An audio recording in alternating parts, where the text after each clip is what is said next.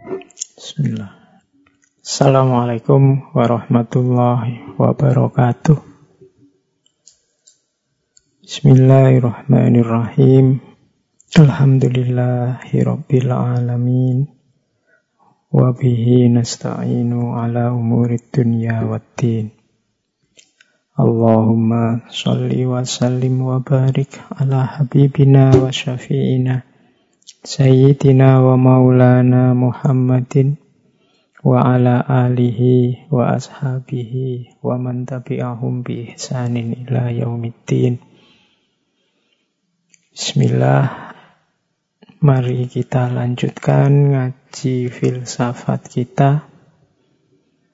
Mari tetap kita niatkan ngaji malam hari ini sebagai ikhtiar kita untuk senantiasa meningkatkan kualitas diri lewat jalan ilmu. Karena betapapun situasi hidup kita, kalau itu kombinasinya dengan ilmu, insya Allah yang lahir adalah kebaikan dan juga keberkahan. Kalau ilmu kita kombinasikan dengan kekayaan, kemungkinan akan lahir inovasi-inovasi. Karena orang berilmu yang kaya berarti dia punya modal. Ketika kaya plus ilmu bergabung, lahirnya inovasi. Sebaliknya, kalau kekayaan itu kombinasinya lawannya ilmu, kebodohan kemungkinan lahirnya bukan inovasi-inovasi tapi kerusakan-kerusakan. Kalau ilmu kombinasi dengan kebebasan, insya Allah melahirkan kebahagiaan, kebenaran. Tapi kalau kebebasan ini kombinasi dengan kebodohan, lahirnya chaos pasti kekacauan. Kalau ilmu kombinasi dengan kekuasaan, insya Allah melahirkan keadilan. Tapi kalau kekuasaan kombinasi dengan kebodohan, kemungkinan hasilnya juga kerusakan, kezoliman. Bahkan kalau ilmu kombinasi dengan kemiskinan, lahirnya insya Allah adalah jiwa-jiwa yang kona'ah. Tapi kalau kemiskinan ini kombinasi dengan kebodohan, kemungkinan lahirnya adalah perilaku-perilaku kejahatan. Jadi teman-teman, untuk kualitas diri kita, kemuliaan hidup kita, situasi apa pun yang kita alami, kombinasinya akan bagus kalau itu plus ilmu termasuk saat kita menghadapi bencana seperti hari ini. Oke, itu sedikit pengantar untuk memberikan semangat gairah lagi dalam diri kita dalam rangka menambah ilmu. Malam hari ini kita coba untuk menambah wawasan kita dalam tema yang cocok dengan situasinya karena besok lusa kita akan merayakan hari raya Idul Adha yang oleh sebagian orang disebut hari raya korban. Malam ini ini tema sisipan dan juga pesanan kita akan membahas tentang pengorbanan. Bagian dari tema besar falsafah hidup. Sebelumnya kan kita banyak membahas falsafah hidup ini mulai permainan lah, humor lah, dan macam-macam. Termasuk malam ini kita angkat salah satu dimensi hidup yang pasti akan kita hadapi dan kita alami, yaitu pengorbanan. Tidak ada orang yang tidak pernah melakukan aktivitas pengorbanan, meskipun mungkin banyak di antaranya yang tidak sadar. Kita belajar untuk dapat nilai bagus, itu kan juga butuh pengorbanan waktu, pengorbanan tenaga. Kita bekerja juga ada waktu, ada tenaga, bahkan kadang juga korban modal. Mendidik anak juga banyak pengorbanan yang dikeluarkan kita dagang juga banyak pengorbanan dikeluarkan. Banyak sekali hal-hal sehari-hari yang berkaitan dengan pengorbanan.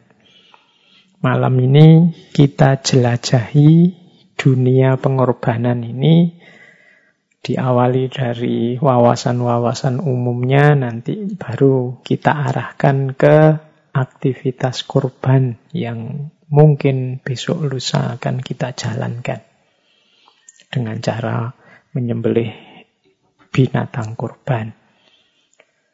Baik, bismillah kita mulai kajian tentang falsafah hidup pengorbanan.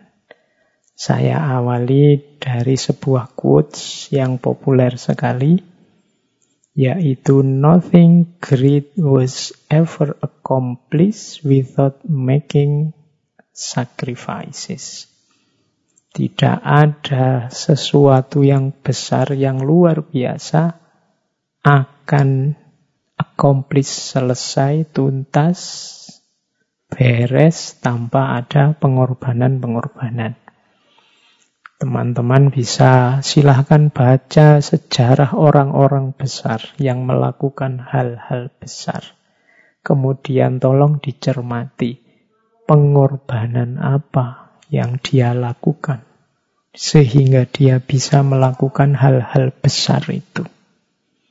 Pasti akan ditemukan karena tidak ada orang bisa besar dan melakukan hal-hal besar tanpa ada perjuangan dan tidak ada perjuangan yang tidak menuntut pengorbanan dalam bentuk apa pun.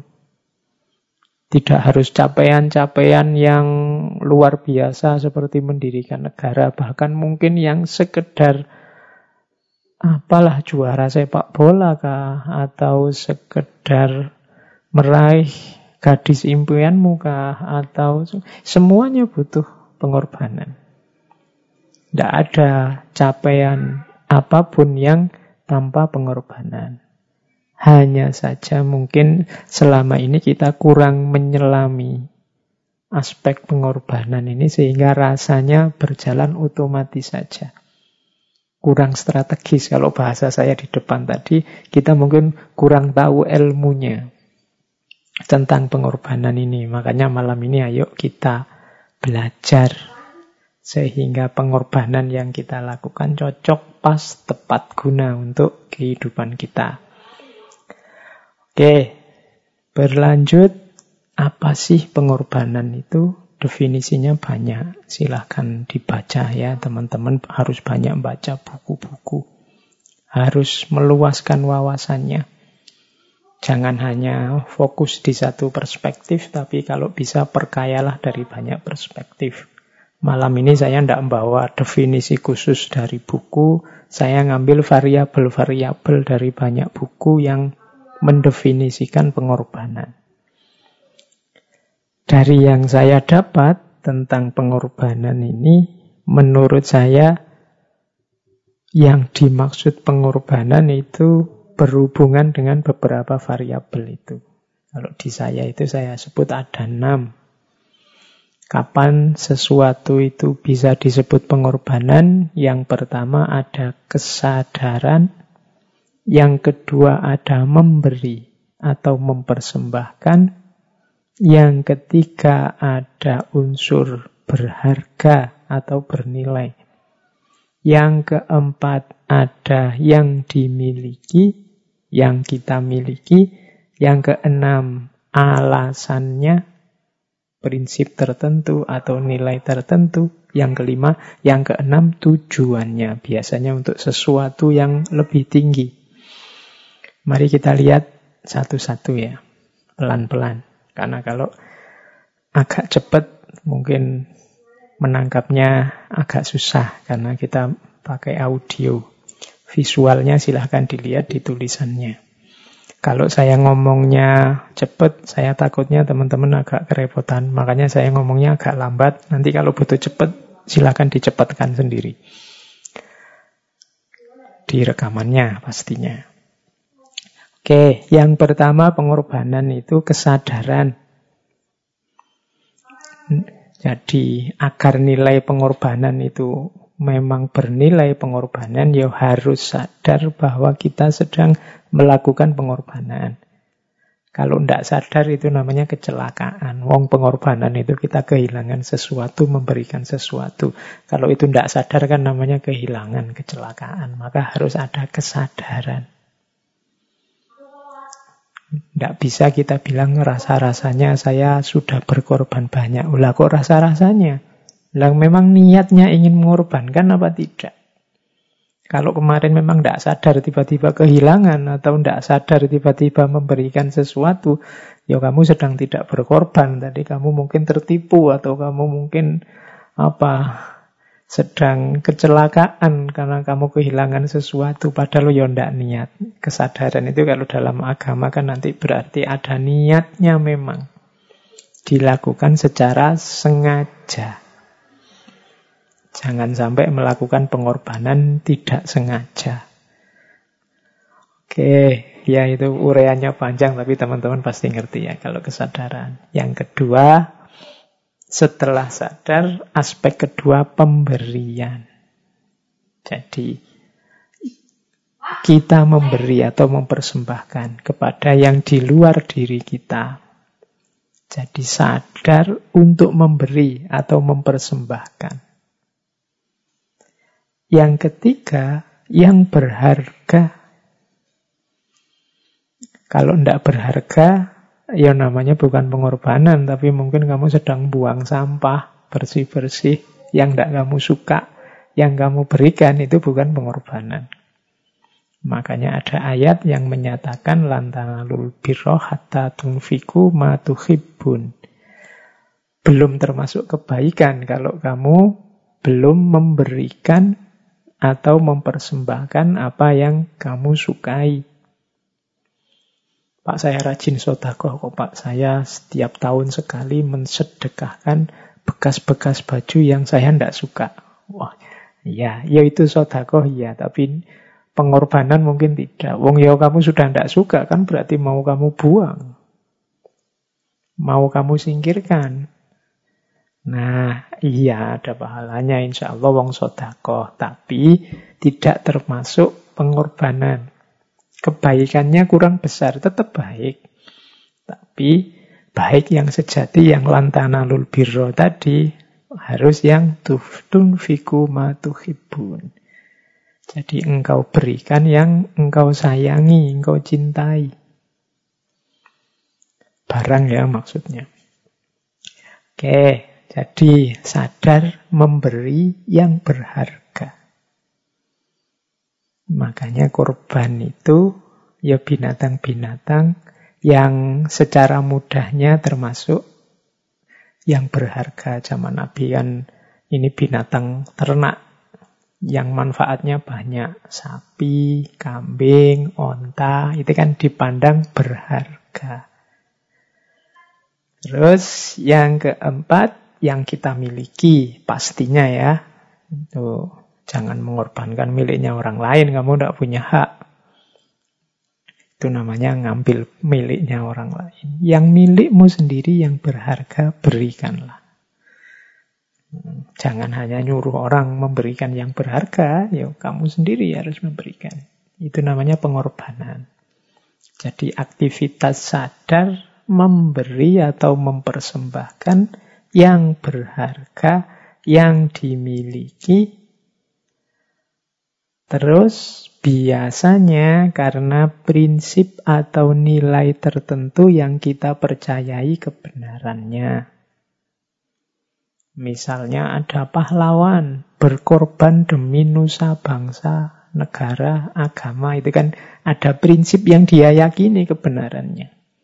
Daripada orang Indonesia, saudara-saudaraku ini hidup terjajah, aku yang berjuang. Biarlah aku yang dipenjara, biarlah aku yang dipukuli, biarlah aku korbannya, tapi nantinya orang-orang akan bahagia. Ada prinsip yang diyakini. Atau prinsip perintah agama. Aku percaya bahwa Allah itu maha tahu tentang yang terbaik untukku dan Allah menyuruhku berkorban, maka aku berkorban. Nah, itu berarti ada prinsip di balik itu. Prinsip ini penting biar menguatkan kesadaran tadi. Biar kalau orang tanya, kenapa sih mas harus berkorban, kamu bisa jawab. Kenapa ada dasarnya. Mengapa sih kamu kok sampai segitunya berkorban untuk calon istrimu itu? Kan kamu kalau gini kan bisa jawab kalau kamu ada prinsipnya. Ya karena saya cinta padanya, karena aku suka padanya. Biar dia tetap dekat dengan aku dan seterusnya. Itu berarti ada prinsip atau nilai yang diperjuangkan. Selain prinsip atau dasar, ada juga biasanya tujuannya. Tujuan yang tentunya lebih tinggi dari yang dikorbankan tadi. Biasanya ada itunya. Meskipun tidak selalu sebenarnya.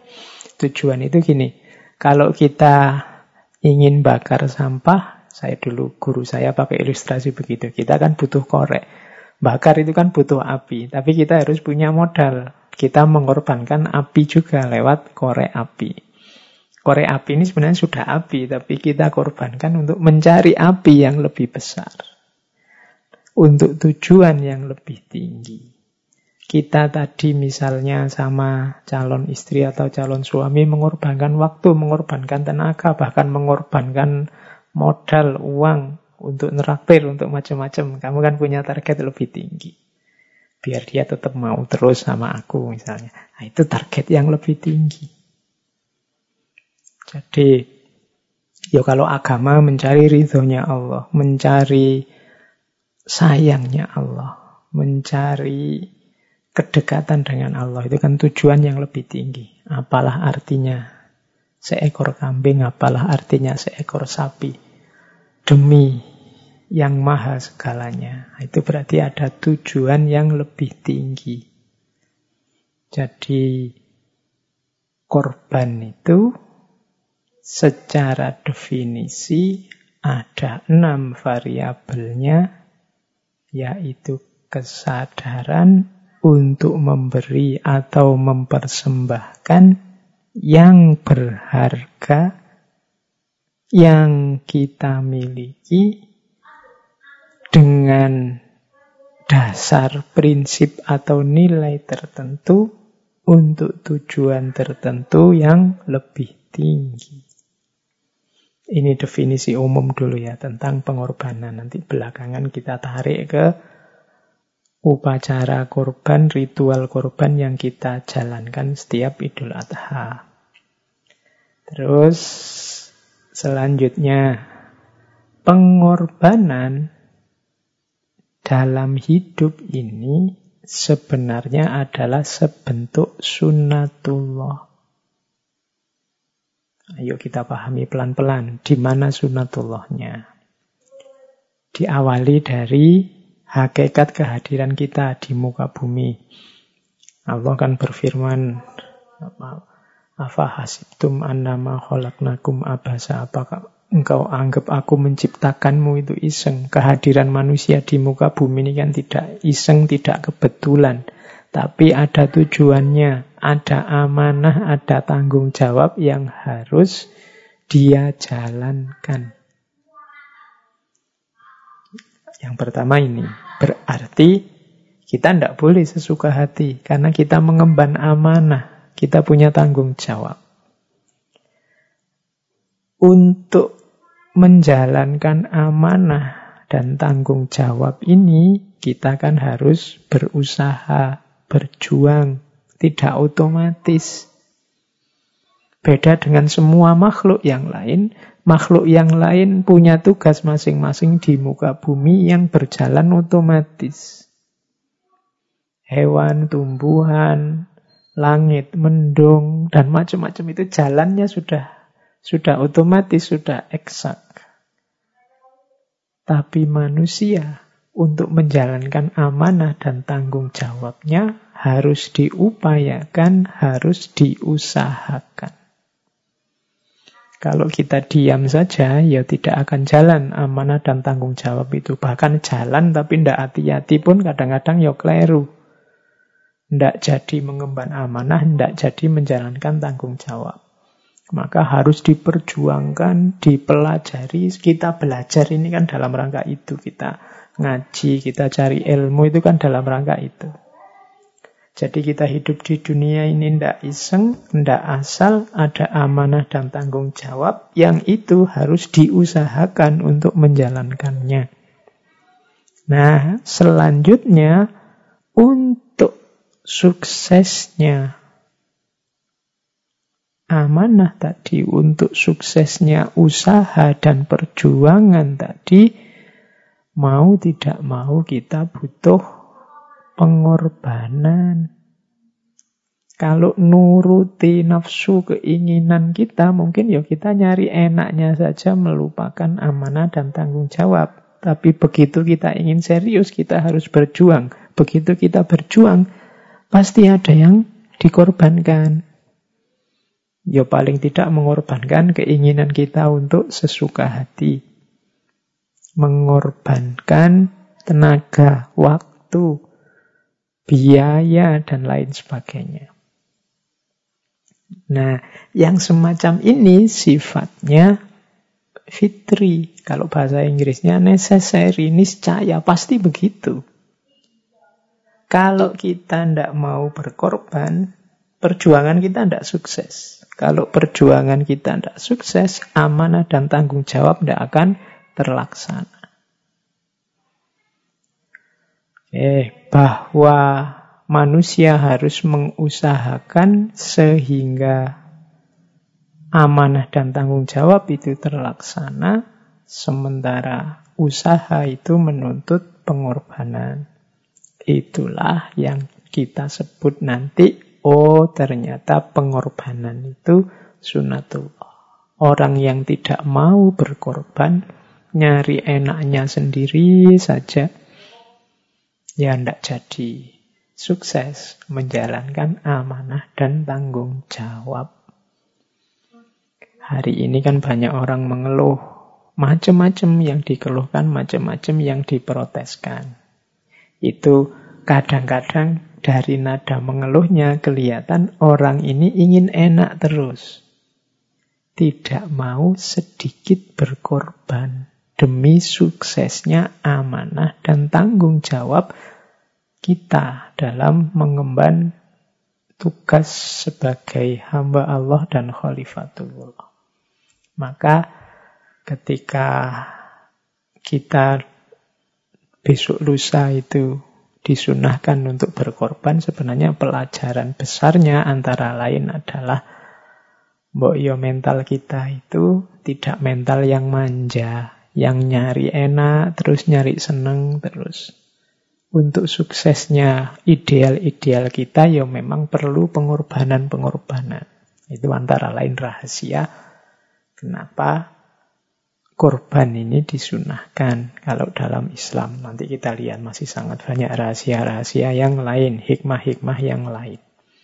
Oke, jadi teori pertama tentang pengorbanan yaitu pengorbanan adalah sunnatullah. Yang kedua, ini teorinya masih mirip. Korban adalah modus dalam hidup untuk kita sukses. Nah, ini saya bawa tiga peribahasa sekaligus.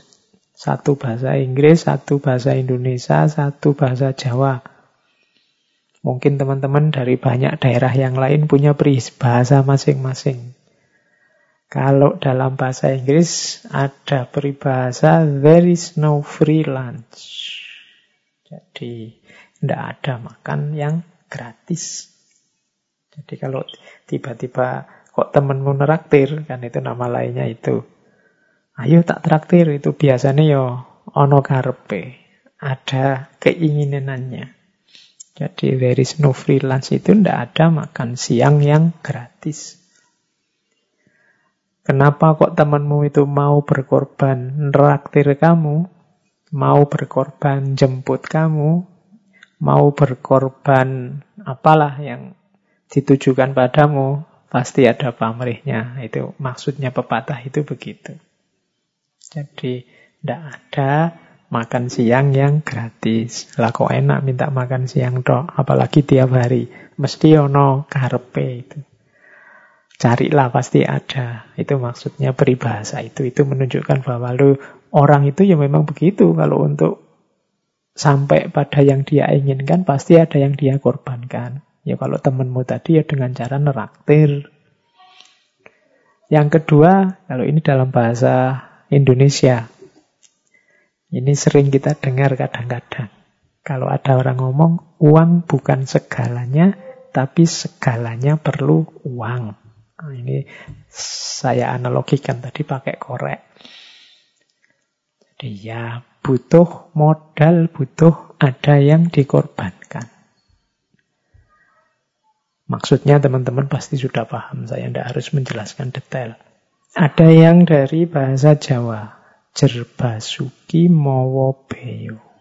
Kesuksesan itu butuh biaya. Butuh modal. Tidak bisa nyari enaknya saja. Tidak bisa nyari senengnya saja sesuai keinginan kita. Jadi pengorbanan itu adalah modusnya hidup untuk sukses. Orang yang tidak mau sama sekali berkorban, orang yang hanya nyari enaknya sendiri terus dalam hidup, hati-hati kemungkinan dia susah nanti suksesnya. Kenapa? Karena kesuksesan itu butuh pengorbanan. Eh, jerbasuki mowo beyo. Apalagi hari ini ya, kalau teman-teman mahasiswa, teman-teman pelajar itu kan sedang galau luar biasa di era COVID ini karena ada beo, biaya tambahan untuk belajar, yaitu online, butuh kuota, ada yang pakai Zoom, ada yang pakai Google, itu kan nambah biaya tambahan. Tapi ya situasinya memang begitu. Anggap saja, wong mau ndak mau ya harus kita jalani diniati saja bahwa itu jihad kita, pengorbanan kita. Semoga nantinya akan lahir kesuksesan-kesuksesan yang menyusul karena rahmatnya Allah, sayangnya Allah melihat jerih payah kita hari-hari ini. Jerbasuki Mowobeyo. Saya bawa satu teori, satu ilustrasi dari buku yang judulnya Thing and the Tipping Point. Karangannya Malcolm Gladwell. Katanya Gladwell, dia ngitung untuk seseorang ini jadi ahli dan sukses di satu bidang, ya ini mungkin hitung-hitungan kira-kira. Katanya Gladwell, seseorang harus bekerja minimal 10.000 jam terbang kalau dihitung secara matematika 10.000 jam terbang itu kalau kita kerjanya 8 jam sehari, seminggu 5 hari, Sabtu minggunya libur, itu butuh waktu sekitar 4 sampai 5 tahun untuk jadi ahli. Oh ini teorinya silahkan didiskusikan sama teman-teman ya. Sekarang kan banyak ahli dadaan ada yang baru membaca satu buku, satu kitab, terus merasa ahli. Nah, ahli itu katanya Gladwell tadi dia harus punya 10.000 jam terbang. Berarti 4 sampai 5 tahun dia kerja keras mendalami disiplin yang dia inginkan. Itu minimal kalau agama ya berarti kamu mondok dulu deh minimal 5 tahun. Itu kalau pakai teorinya Gladwell baru lumayan wawasannya, baru pantas lah kalau disebut ahli. Oke, ya itu cuma ilustrasi ya. Monggo teman-teman di analisis sendiri apa ya. Atau mungkin bagi yang kapasitasnya besar, cerdas luar biasa, ya mungkin tidak butuh 4-5 tahun lah, sebentar bisa ahli. Ya tapi kapasitas yang besar ini. Kapasitas ini kan setiap orang beda-beda. Mungkin ada yang lebih lambat. Karena mungkin disiplinnya susah atau kapasitasnya tidak terlalu besar. Tapi yang jelas tetap butuh kerja keras dan pengorbanan. Inilah modusnya sukses dalam hidup. Terus, nah sekarang karakter yang mendukung. Karakter yang mendukung ini berarti jiwa-jiwa yang mau berkorban, jiwa-jiwa yang dengan sukarela rela untuk berkorban, itu jiwa-jiwa yang punya kualifikasi tertentu. Punya karakter tertentu yang bisa mengarah ke sana. Yang pertama apa? Orang yang biasanya mudah dan gampang untuk memberikan persembahan pengorbanan itu orang yang jiwanya punya empati. Empati itu ada filosof hermeneutik namanya Wilhelm Dilthey. Empati itu definisinya adalah transposisi. Empati itu kalau engkau bisa memposisikan dirimu di posisi objek atau orang yang kamu baca itu empati. Kalau lihat temenmu misalnya sedang sedih karena kuliah tidak lulus-lulus misalnya, Nah itu empati itu kamu ikut merasakan yang dia rasakan. Seandainya aku yang tidak lulus-lulus, betapa sedihnya, betapa galaunya, maka aku pahami kesedihannya, kegalauannya. Itu empati. Seandainya aku yang jadi dokter, jadi perawat, yang harus merawat orang-orang yang kena COVID, Sebenarnya ya agak enggan gimana wong itu kewajiban. Dengan resiko dirinya sendiri kena, maka keluhan mereka aku bisa paham. Ini namanya empati. Memposisikan diri di posisi orang yang engkau baca.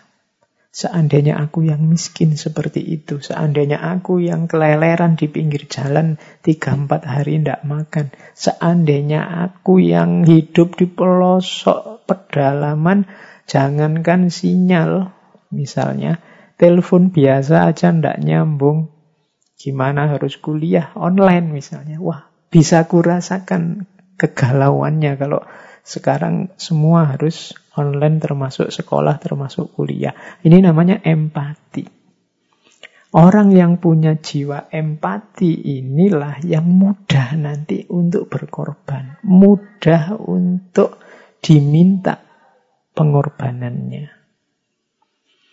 Semakin besar daya empatinya biasanya semakin dia mudah toleran, mudah membantu, mudah terjun ke lapangan untuk memberikan apa yang dia miliki.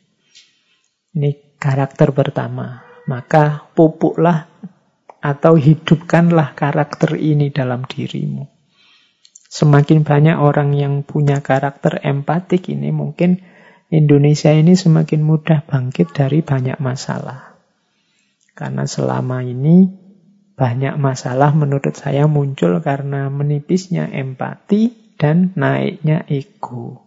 Setiap orang hanya tahu dan membaca kebenarannya sendiri, situasinya sendiri, pemahamannya sendiri, kurang keluar untuk mengempati orang-orang di sekitarnya.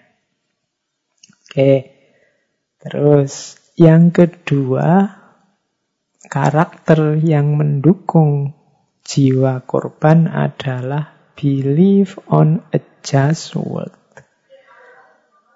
Yaitu orang yang punya keyakinan dunia ini bisa ditata, bisa diatur, bisa ditertibkan. Bisa jadi adil. Ini dengan kata lain orang yang berpikirnya optimis. Tidak. Iya, saya akan berkorban demi orang ini bahagia, demi lingkunganku beres. Saya akan capek, ndak apa-apa, asal teman-temanku semua kebutuhannya terpenuhi. Loh ini kan kalau orang ndak berpikir positif, optimis, susah. Kalau orang berpikirnya begini, Allah kayak Indonesia ini, mbok presiden malaikat juga akan tetap kacau. Kemungkinan orang yang berpikir semacam ini ndak akan berjuang lagi sudah. Wong malaikat aja nggak ngatasi, apalagi manusia. Hmm mental belief on a just word-nya tidak keluar. Jadi yakin, yakinlah bahwa dunia ini bisa adil kok. Dunia ini bisa ditata. Wong manusia itu punya akal, manusia itu punya budi, bisa diberitahu, bisa diatur. Jadi ini lebih mudah membuat orang mau berkorban.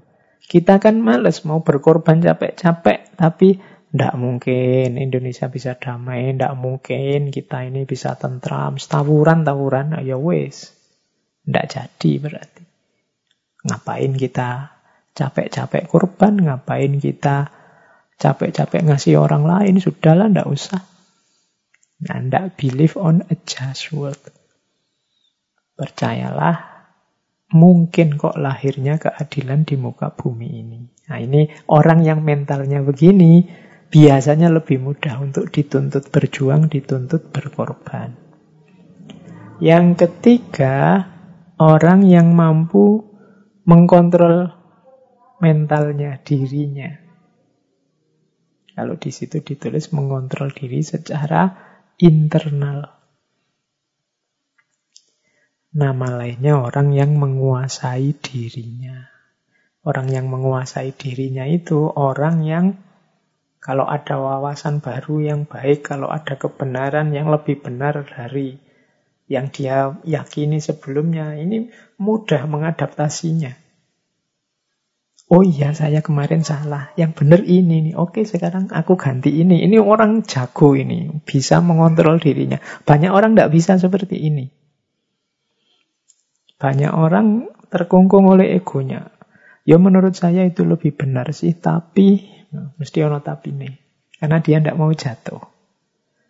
Nah, orang yang mampu mengontrol dimensi internal dirinya, ini orang yang bisa menguasai dirinya. Kalau waktunya apa ndak boleh ya dia bisa bilang ke dalam dirinya ndak itu ndak boleh lo ya. Kalau waktunya boleh ya, kalau ini boleh. Nah, kalau ini bagus, meskipun bukan milikku tapi menurutku itu bagus. Tapi yang ini menurutku jelek meskipun ini milikku sendiri. Ini susah orang bisa objektif dan mengontrol dirinya untuk berlaku objektif seperti ini. Tapi semakin orang bisa begini, semakin mudah dia berkorban. Misalnya korban itu membawa kepuasan diri loh. Kalau kita lihat orang lain bahagia, kita pun akan bahagia. Loh ini orang yang bisa mengontrol dirinya, dia bisa bahagia beneran dengan cara memberi orang lain. Kenapa kok bisa begitu? Ya karena dia sudah mampu menaklukkan dirinya. Itu yang ketiga. Dan yang terakhir, ego yang rendah. Ego yang rendah tadi, kayak tadi kan empati lawannya ego. Semakin rendah ego, semakin mudah orang berkorban. Semakin tinggi ego, semakin susah berkorban atau kalau melakukan korban pamrihnya besar. Nah, teman-teman berarti lahirkan jiwa-jiwa penuh pengorbanan antara lain dengan cara peliharalah empati dalam dirimu, percayalah akan adanya dan mungkinnya dunia yang adil, tertib, baik. Kuasai dan kontrol dirimu. Dan yang terakhir, egomu jangan terlalu tinggi. Semakin tinggi egomu, semakin susah engkau berkorban untuk orang lain. Karena pikiranmu hanya tentang dirimu saja. Seolah-olah dunia ini isinya hanya engkau dan seolah-olah engkau yang paling penting di muka bumi ini. Nah, yang semacam ini biasanya susah berkorban, bahkan mungkin dia menuntut orang lain berkorban untuk dirinya. Jadi teman-teman mulai sekarang latihan ini. Karena tadi ya, kenapa sih Pak kok tidak menghidupkan jiwa penuh pengorbanan? Loh, wong sukses itu butuh pengorbanan seperti yang saya jelaskan di depan. Dan yang kedua, ternyata sunatullah dalam kehidupan ini, kalau kita ingin menjalankan amanah dan tanggung jawab sebagai makhluk Allah, Abdullah dan Khalifatullah, ya kita harus mau dan harus mampu berkorban. Terus kita lanjutkan. Selanjutnya, korban pengorbanan adalah manifestasi dari satu watak yang kita kenal sebagai cinta. Orang itu kalau mode hidupnya adalah cinta, maka pengorbanan itu bukan sesuatu yang berat. Kalau orang sudah jatuh cinta, tadi kan di antara yang memudahkan orang berkorban itu kan ego yang rendah. Dalam cinta, bahkan ego ini bisa serendah mungkin ada yang bilang bahkan sampai hilang. Karena dalam cinta, yang ada di pikiran, yang hidup dalam diri seorang pecinta adalah yang dia cintai. Bagi orang yang seperti ini, Bahkan hidupnya sendiri adalah persembahan terhadap yang dia cintai. Maka pengorbanan itu dekat dengan cinta. Pengorbanan yang tulus adalah manifestasi dari cinta yang juga tulus. Rumus pertama itu. Sebaliknya, kalau engkau cintamu tulus, maka akan lahir dari situ pengorbanan yang sama tulusnya. Tapi kalau cintamu berpamrih, ya pengorbanannya menanti balasan, menanti terwujudnya pamrih tadi. Jadi ini ada hubungan timbal balik. Orang yang pecinta sejati akan terdidik dirinya untuk mudah melakukan pengorbanan. Dan orang yang membiasakan dirinya untuk berkorban, menghidupkan karakter-karakter seorang yang mudah berkorban, maka akan terbentuk jiwa pecinta dalam dirinya. Kalau cintanya masih berpamrih, ya pengorbanannya juga masih berpamrih masih ingin balesan. Kamu sudah tak traktir hampir tiap malam minggu, masa di WA saja ndak bales. Nah itu mungkin ada pamrihnya. Minta dibales. Minta apa rewardnya minta balasannya. Kalau masih ada pamrih-pamrih berarti belum tulus. Ya pengorbanannya juga belum tulus. Dikalkulasi terus, dihitung terus. Selama aku bersamamu, sudah habis berapa aku? Nah, itu berarti masih kalkulasi-kalkulasi yang berpamrih, bukan cinta. Maka biasakan berkorban, biasakan melakukan pengorbanan, selain tadi dia sebagai jalan untuk sukses, dia juga sebagai manifestasi dari cinta. Oke, saya lanjutkan. Jadi manfaat pertama itu. Selanjutnya, pengorbanan juga punya nilai pembebasan diri dari ego. Orang yang berkorban itu kan orang yang sedang nantang egonya. Manusia itu kan biasanya ingin senangnya sendiri, ingin enaknya sendiri, ingin benarnya sendiri. Sementara dalam berkorban, itu orang melakukan yang sebaliknya. Dia ingin orang lain bahagia. Dia ingin yang dia miliki diberikan pada orang lain. Jadi ini kan nabrak semua dengan ego. Maka berkorban itu ekuivalen dengan ketika orang membebaskan diri dari egonya. Jadi lanjutannya cinta tadi, berkorban itu manifestasi dari cinta, dan berkorban itu pembebasan diri dari ego. Ya, karena kalau egonya masih besar, pengorbanannya juga biasanya masih ada pamrih-pamrih egoisnya. Jadi pamrih egois itu Contohnya di situ saya tulis misalnya kalau ada orang ngomong loh, saya melakukan ini demi cinta misalnya. Karena aku mencintaimu maka aku lakukan ini. Sudah aku korbankan macam-macam banyak hal untukmu. Nah ini menunjukkan sebenarnya ya pusatnya masih aku. Kalau pusatnya masih aku, masih egois. Kalau masih egois biasanya pengorbanannya belum tulus masih ada pamrih-pamrih. Maka pengorbanan ini selain dia jalan kesuksesan, selain dia akan melahirkan pribadi yang penuh cinta, sekaligus dia akan melatih kita untuk tidak terkungkung oleh ego. Selanjutnya, pengorbanan juga punya manfaat apa? Melatih diri kita untuk tidak terikat. Kalau urusan harta berarti kalau bahasa Jawanya tidak kedunyan. Kalau urusan uang berarti tidak motor duiten. Kalau urusan Pokoknya tidak terikat dunia. Tidak terikat dunia itu ya.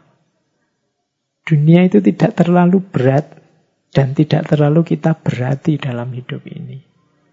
Orang yang mudah berkorban, bahasa Jawa ini mungkin nyah itu kan orang yang tidak sangat terikat dengan hartanya. Orang yang pelit, orang yang susah sekali berkorban itu biasanya orang yang sangat terikat dengan kepemilikannya.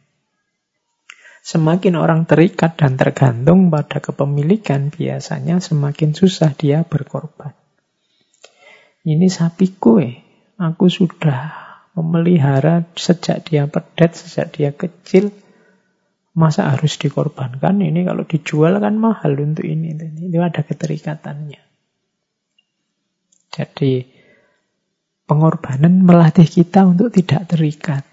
Kenapa? Karena semakin terikat kita dengan dunia, semakin berat langkah kita untuk mendekat ke Allah. Untuk ilaihi roji'un. Maka agama di antara hikmahnya mengapa kita kalau dalam Islam disunahkan untuk berkorban, untuk melatih jiwa kita agar tidak terlalu terikat oleh dunia. Melatih kita untuk menyapih dunia. Karena kalau tidak, kalau kita nyusu terus ke dunia, kita tidak akan jalan-jalan ilaihi roji'un. Kita tidak akan bergerak mendekat ke Allah. Maka banyak sarana oleh Allah diberikan biar kita ingat dan segera sadar tugas kita adalah kembali kepadanya. Dunia hanya media, hanya alat, hanya sarana. Jangan memberati kita dan jangan dijadikan tujuan. Nah, berkorban dan pengorbanan itu mendidik jiwa secara luar biasa untuk tidak terikat oleh dunia. Nah, teman-teman ada berapa tadi ya? Ternyata mentalitas orang yang rela berkorban itu ada banyak manfaatnya. Selain tadi merintis jalan untuk sukses, kemudian juga pembebasan diri dari ego, kemudian juga melahirkan jiwa yang penuh cinta, dan juga melatih kita untuk tidak terikat oleh dunia. Selanjutnya, ada lagi ternyata manfaatnya apa?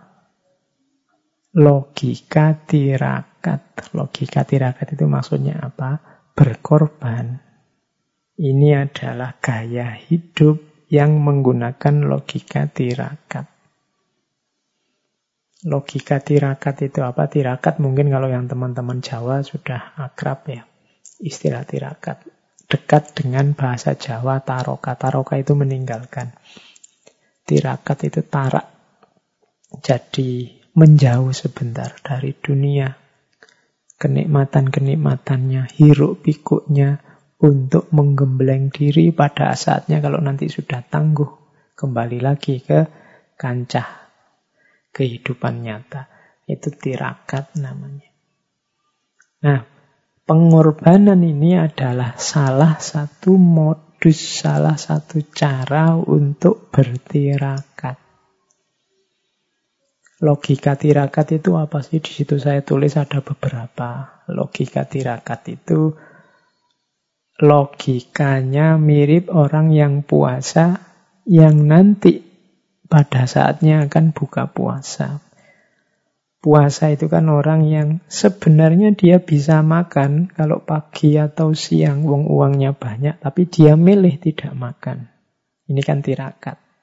Wong yo dia bukan orang yang tidak punya punya, cuma dia milih tidak makan.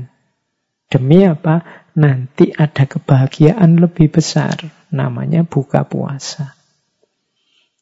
Di ilustrasinya logika tirakat itu ya kita puasa demi buka puasa. Orang yang berkorban tadi kan begitu. Lo kalau mau kamu nikmati kepemilikanmu apa pun.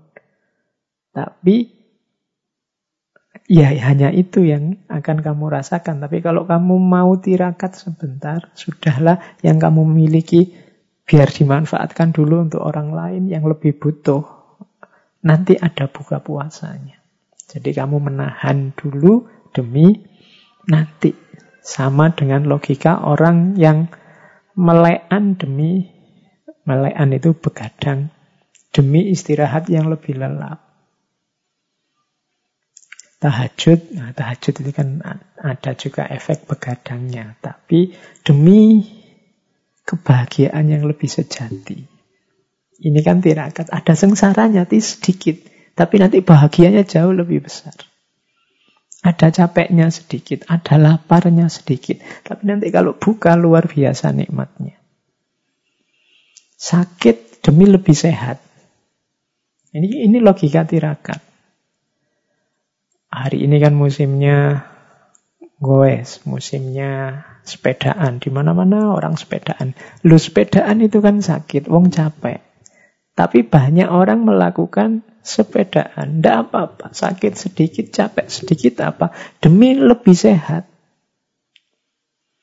Kalau boleh milih yang enak kan di rumah saja tidur apalagi dingin-dingin seperti hari ini musimnya. Tapi kan pagi-pagi milih keluar naik sepeda sampai jauh sampai keringetan. Itu kan tidak enak sebenarnya. Capek. Tapi demi lebih sehat. Ini logika tirakat. Menyep sepi demi bisa tangguh nanti kalau sudah tidak sepi lagi kalau sudah ramai. Ini uzlah. Uzlah itu kan orang menjauh dari dunia biar tidak tergoda, kemudian melatih mental yang kuat, yang tangguh dari godaan. Kalau sudah tangguh, balik lagi ke dunia ramai dan dia sekarang sudah tidak tergoda lagi. Ini namanya berkorban, namanya tirakat. Menahan demi ketepatan saat melampiaskan. Ini tirakat. Mau ngomong, mau komentar, mau ngeritik orang, ditahan dulu. Ini sebenarnya tidak enak. Tapi coba berkorban dulu, ditahan dulu, tirakat dulu, belajar dulu yang dalam sampai detail. Kalau sudah ngerti pasnya, baru ngomong, baru komen. Dan kemampuan semacam ini mungkin hari ini banyak kita butuhkan. Saya bilang tadi di depan banyak orang yang tidak mau susah, tidak mau berkorban, tidak mau puasa, tidak mau tidak enak sebentar saja. Menahan tidak enak sebentar saja untuk nanti bisa ada kebahagiaan yang lebih besar. Seandainya nanti jadi ngomong, jadi komen, itu sudah sangat berkualitas. Daripada sekedar ngomong, sekedar nulis, yang hasilnya hanya gegeran, tawuran, dan kisruh. Bahkan memang ada orang yang memang niati ngisruh. Nah, jadi berkorban itu melatih logika tirakat. Meninggalkan sesuatu demi kemanfaatan yang lebih besar saat nanti kembali. Ini tirakat. Memberi sesuatu demi kelegaan terlepasnya dari sesuatu dan kepuasan karena bisa membantu.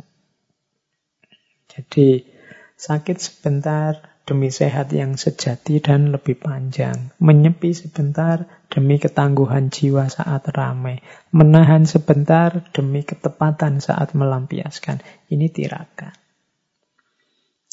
Nah, pengorbanan itu melatih jiwa tirakat ini. Karena modusnya pengorbanan itu kan modus tirakat. Jadi teman-teman ternyata ini ini belum masuk ke korban yang penyembelihan itu kita masih ada di korban yang pengorbanan dalam hidup. Bagaimana pentingnya nilai pengorbanan dalam hidup ternyata secara umum berkorban itu penting dan luar biasa untuk hidup kita. Kalau mau diulang tadi dari depan, yang pertama pengorbanan itu adalah sunnatullah. Yang kedua pengorbanan itu adalah jalan kesuksesan. Yang ketiga pengorbanan adalah manifestasi dari cinta. Yang keempat pengorbanan membebaskan diri kita dari ego. Yang kelima pengorbanan melatih kita untuk tidak terikat dengan dunia. Dan yang keenam, pengorbanan adalah tirakat.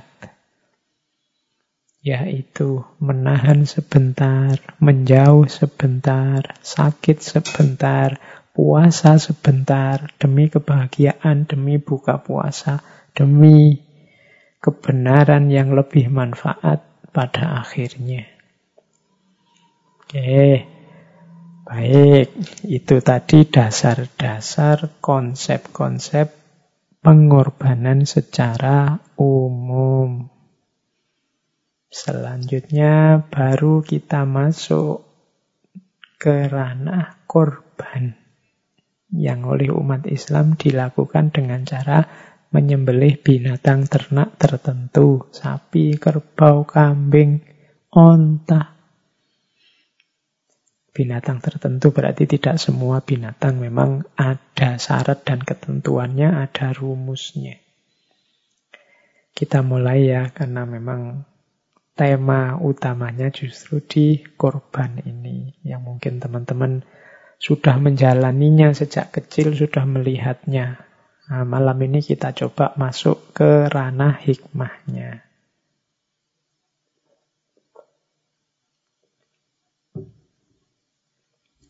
Baik, kita mulai dari istilahnya.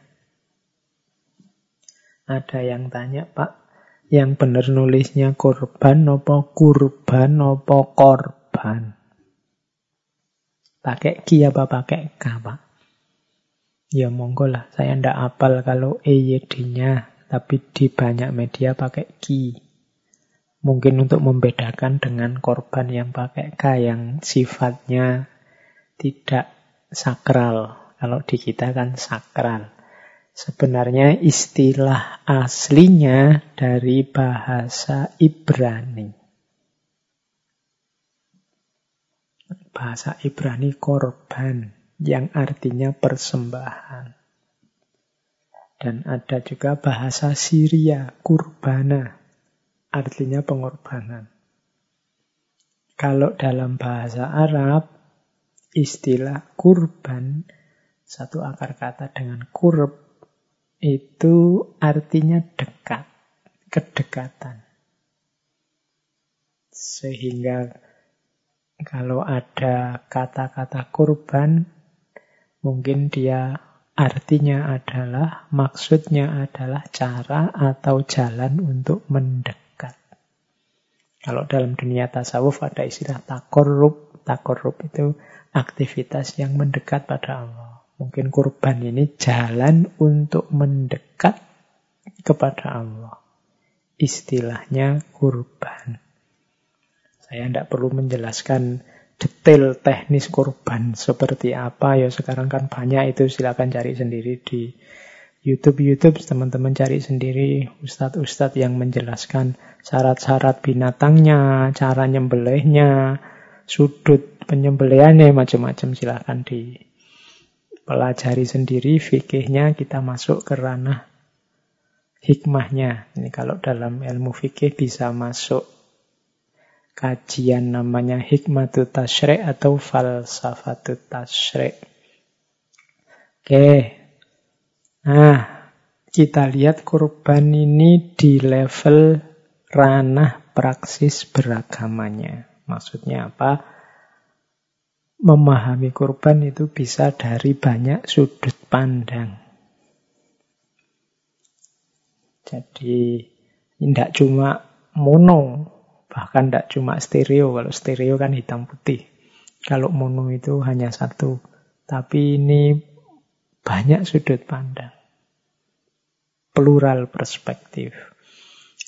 Jadi korban dari sudut pandang apa, dari sisi apa, itu nanti cara membunyikannya kan berbeda. Kadang-kadang kita hari ini tidak setuju dengan orang ini kok ngomongnya begitu. Sebenarnya kita ternyata tidak melihat orang ini ngomong dari perspektif apa. Kita kesusu tidak setuju.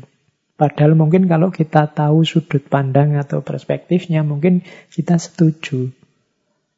Kalian melihat saya karena kamu melihatnya dari depan. Oh, kelihatannya saya ini lengkap ada hidungnya, ada matanya, ada mulutnya. Tapi orang yang ada di belakang saya terus bilang, loh saya kok cuma melihat rambut, wong dia ada di belakang. Kalau kita ngerti, oh iya kamu lihat rambut, wong kamu dari belakang.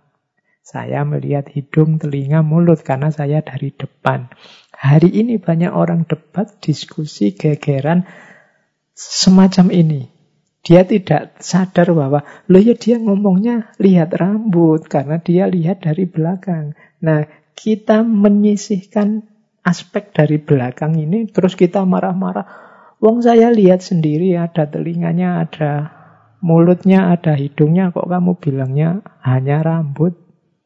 Yang lihat hanya rambut juga marah. Lu saya juga lihat sendiri. Adanya hanya rambut, telinganya ndak ada. Hidungnya ndak ada. Mulutnya ndak ada. Dia lihat dari belakang, yang sana lihatnya dari depan. Yang dari belakang sama dari depannya disingkirkan, terus rame. Padahal kalau sama-sama sadar, oh iya ya, kamu lihatnya dari belakang sih. Pantes hanya kelihatan rambut. Saya lihatnya dari depan kelihatannya wajah. Nah, makanya penting melihat ranah ngomongnya, ranah diskusinya ada di mana. Yang pertama, orang bisa membahas kurban ini dari aspek kepercayaan dan kepatuhan, keimanan dan ketaatan. Kalau ini ya sifatnya apa yang disampaikan oleh agama dan ajaran-ajarannya dipercaya dan dijalankan. Aspek pertama ini karena memang ya dasarnya agama ya kepercayaan, kepatuhan. Jadi ada orang yang ngomongnya level ini. Agama nyuruh korban ya berkorban. Fasoli li robbika wanhar. Berkorbanlah. Ya percaya dan patuh. Oke. Kalau ada orang ngomong Pokoknya kita harus berkorban. Al-Quran bilang begitu. Ya, ini orang bicaranya di level keimanan dan kepatuhan. Ada yang kedua. berbicara di level pengertian dan pemahaman. Kalau ini biasanya tidak sekedar ikut otoritas yang dipercaya, tapi juga mem, apa, berpikir, menganalisis, mempelajari sehingga paham. Ini level kedua. Akal budinya dimainkan untuk keimanannya. Kalau dalam bahasa Inggris, istilahnya faith seeking understanding. Keimanan yang mencari pemahaman. Mengapa sih? Dalilnya ada, tapi maksudnya dalil itu apa dan ke mana sih? Nah, ini namanya level 2, level pemahaman. Ada yang ketiga Tiga level hikmah. Kalau level hikmah ini dicari, dilacak dua hal. Yang pertama manfaatnya, yang kedua barokahnya. Jadi saya mendefinisikan sederhana, hikmah itu mengejar manfaat dan barokah dari sesuatu. Barokah itu kan manfaat yang di luar kalkulasi normal. Itu namanya barokah. Kalau saya gajinya satu juta, sementara satu hari saya habisnya sepuluh ribu, maka di akhir bulan uang saya defisit berapa, lebih berapa, atau tinggal berapa, atau kurang berapa. Nah, itu kalkulasi pas, namanya manfaat. Tapi ada kalanya barokah. Barokah itu kalkulasinya tidak persis seperti itu. Harusnya kalau uangku cuma satu juta, ini sebulan tidak nyampe. Tapi kok ya nyampe ya? Harusnya kalau cuma ngajinya sedikit, jarang baca, ilmu pun cuma ini-ini aja. Tapi kok rasanya jadi luas ya sekarang. Itu namanya barokah. Nah, jadi membahas kurban selain level pemahaman bisa level hikmah. Manfaatnya kurban apa? Misalnya dengan berkorban orang terlatih untuk peduli sesama. Dengan berkorban yang fakir miskin kemudian paling tidak setahun sekali dapat makanan enak misalnya. Itu kan manfaat, kalkulasi-kalkulasi yang bisa dihitung. Tapi bisa juga barokah. Barokah ini di luar kalkulasi tiba-tiba hadir. Barokah selalu kita mintakan pada Allah biar oleh Allah dihadirkan. Misalnya, wah barokahnya korban ya, sekarang orang sini jadi rukun. Ini ini barokah namanya. Kalau kemarin agak sikut-sikutan, tapi begitu bareng-bareng berkorban, terus ini jadi rukun. Itu namanya barokah. Tidak terduga.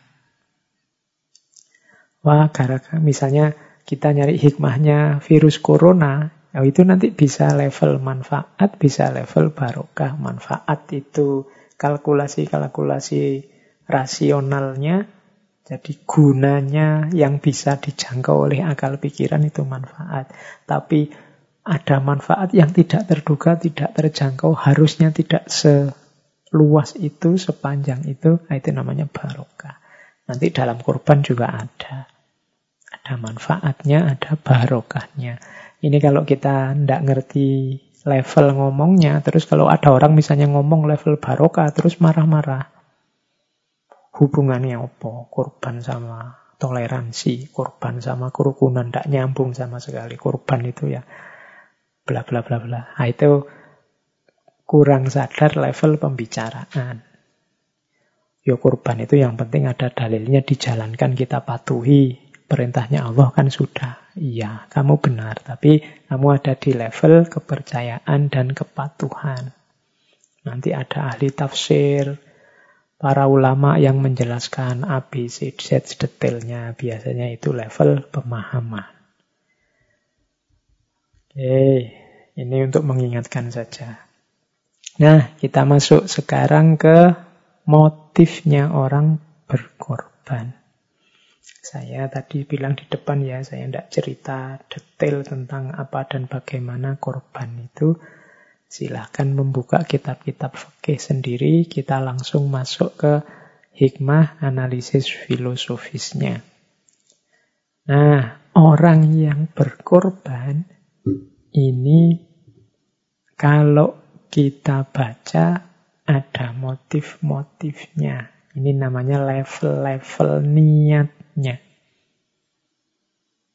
Ini untuk mungkin ada di antara kita yang tahu ini berkorban, ayo ditata lagi kita ada di jenjang niat yang mana. Yang pertama, level norma. Level norma ini orang yang berkorban yang niatnya menjalankan norma. Yowis ya aturannya begitu. Kayak tadi ya, dalilnya begitu ya saya jalan. Level normatifnya. Tindakan yang dilakukan karena menjalankan norma. Itu level normatifnya. Ada yang kedua level responsibility. Kalau ini tidak sekedar menjalankan, tapi adanya rasa tanggung jawab, rasa kewajiban sebagai seorang muslim yang mampu, ya pantesnya aku ini korban. Demi kepedulian pada sesama. Ini namanya niat level 2, responsibility. Rasa wajib. Sebagai orang yang punya kemampuan. Yang ketiga ada level reward and exchange. Kalau ini melakukan ibadah korban dengan niat menunggu reward dan exchange. Menunggu balasan entah dalam bentuk pahala di akhirat nanti maupun pahala konkret di dunia ini.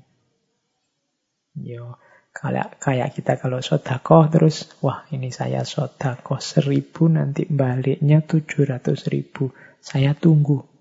Pasti balik tujuh ratus ribu. Itu niat menunggu reward and exchange. Menunggu balasan dan gantinya dari Allah. Nah, itu yang ketiga. Apa salah Pak begitu? Ya enggak. Ya memang levelnya beda sama level-level niat yang lain. Apa salah Pak kalau saya hanya menjalankan kewajiban? Atau apa salah saya kalau hanya normatif saja? Enggak. Cuma levelnya memang beda. Dan yang terakhir, yang kita sebut ikhlas. Melakukan korban dengan kesadaran karena Allah dan untuk Allah. God only consciousness. Jadi kita menyebutnya ikhlas. Nah, silahkan kemungkinan ada teman-teman yang tahun ini berkorban atau tahun-tahun yang akan datang dipetani sendiri niatnya ada di posisi mana. Di posisi normatif posisi kewajiban saja atau menunggu balasan atau ikhlas lillahi ta'ala. Karena Allah saja dan untuk Allah saja. Pak saya korban itu ikhlas kok Pak. Karena Allah saja. Siapa tahu nanti oleh Allah dibalas. Oh ya dibalas ya berarti itu reward and exchange. Bukan ikhlas. Kalau ikhlas itu sudah tidak nunggu. Balasannya apa, nanti diberi apa. Insya Allah Allah ngerti yang terbaik.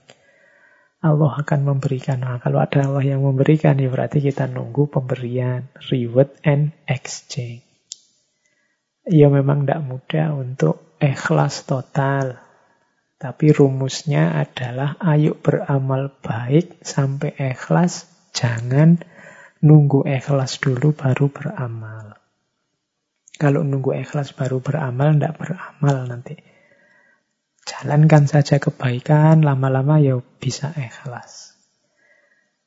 Yang penting korban ya, meskipun masih normatif, meskipun responsibility karena kewajiban ya muslim ya gimana lagi ya korban atau saya menunggu balasan Pak di dunia ini atau di akhirat nanti ya tidak apa-apa yang penting berkorbanlah sesuai yang diajarkan bahkan kanjeng Nabi kan barang siapa yang punya kemampuan tapi tidak mau korban jangan dekat-dekat dengan tempat sholat kita baik itu dari level niatnya. Sekarang masuk ke maknanya. Di situ saya beri judul makna implisitnya. Kalau makna eksplisitnya kan sudah banyak di banyak buku. Sekarang kita lihat di balik kesediaan kita yang mau berkorban itu sebenarnya implisit di situ ada makna-makna.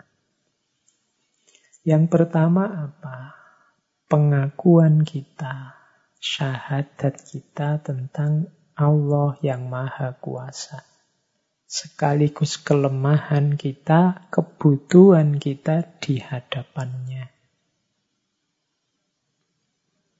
Jadi Allah memerintah kita dan kita jalankan. Kita mau menjalankan, itu menunjukkan bahwa kita ya saya akui Allah Tuhan Maha Kuasa. Jadi di antara manifestasi dari syahadat, yaitu pengakuan akan Allah sebagai Tuhan itu ya menjalankan perintahnya. Makanya rukun Islam itu yang pertama syahadat. Syahadat itu berarti apa? Engkau menegaskan diri mengakui bahwa Allah adalah Tuhan. Buktinya apa? Perintahnya mau kamu jalankan. Jadi pengakuan bahwa ada Tuhan yang Maha Kuasa. Kita buktikan dengan jalan mau menjalankan perintahnya antara lain untuk berkorban. Yang kedua, Korban menunjukkan kerelaan seorang hamba atas segala ketetapannya. Rodi itu bilahi robbah. Aku ridho Allah Tuhanku. Tapi kadang-kadang kalau diputuskan apa oleh Allah, kita protes, kita komplain, kita tidak mau terima. Itu namanya tidak rodi itu. Pak eman-eman, Pak kambingnya, eman-eman uangnya, eman-eman sapinya. Berarti tidak rela. Kemudian di balik kesediaan kita untuk korban adalah kesediaan kita untuk dekat dengannya. Tadi di depan dijelaskan bahwa korban itu manifestasi dari cinta. Orang yang mencintai itu menjalankan apa pun yang diinginkan oleh yang dia cintai tanpa pamrih apa pun asal selalu disayang, selalu dekat dengan yang dia cintai. Maka berkorban hakikatnya menunjukkan rasa cinta kita, bukti dari cinta kita kepadanya. Yang keempat, berkorban adalah pembebasan diri dari selainnya. Jadi karena tadi kita akui Allah satu-satunya, kita rela dengan segala ketetapannya, kita cintai dia dan kita ingin selalu dekat dengannya, antara lain dengan korban, maka di balik itu semua akan tampak bahwa kita membebaskan diri dari apa pun selain darinya. Jadi hanya satu tinggal yang tersisa yaitu Allah saja. Itu makna implisit korban ada di situ. Yang terakhir makna implisit korban adalah spiritualisasi hidup dan unsur-unsur kehidupan yang ada di sekeliling kita. Spiritualisasi itu begini. Kalau kita punya uang, kemudian kita beli untuk makan ke warung, ini kan namanya bukan spiritualisasi, ya biasa saja manfaatnya uang. Tapi kalau kita bawa dia untuk sodakoh, pada tetangga kita yang berhari-hari tidak makan, ini uang ini sekarang bernilai spiritual. Kita naikkan derajatnya ke level spiritual. Kita transendenkan menuju Allah. Kalau kambing kita sembelih kemudian kita makan bareng-bareng, ya itulah fungsinya kambing untuk memenuhi kebutuhan kita. Tapi levelnya level dunia. Tapi kalau kambing ini kita jadikan media untuk menjalankan perintah Allah sesuai keinginannya, kemudian kita ikutkan korban, maka kambing ini kita spiritualkan. Levelnya sekarang level spiritual.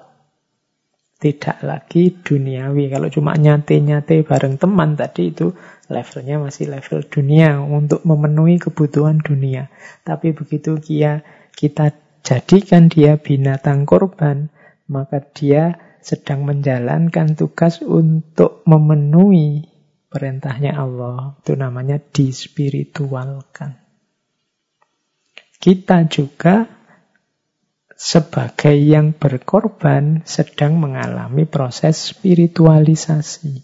Karena kita tidak terkungkung oleh rumus-rumus dunia, tapi kita lampaui rumus dunia itu untuk menuju spiritual, antara lain dengan cara berkorban. Jadi, hidup yang spiritual dengan cara menjalankan perintah dan larangannya. Namanya spiritualisasi. Kita menjadi spiritual, binatang yang kita korbankan juga menjelma di ke level spiritual, tidak lagi yang duniawi. Itu namanya spiritualisasi. Oke, ini makna implisitnya. Nanti bisa dikejar detailnya di falsafah tasyrek. Makanya kalau kalau teman-teman baca di antara dalilnya kurban itu kan ada yang mengarah ke makna spiritualisasi. Makna spiritualisasi itu kan misalnya begini.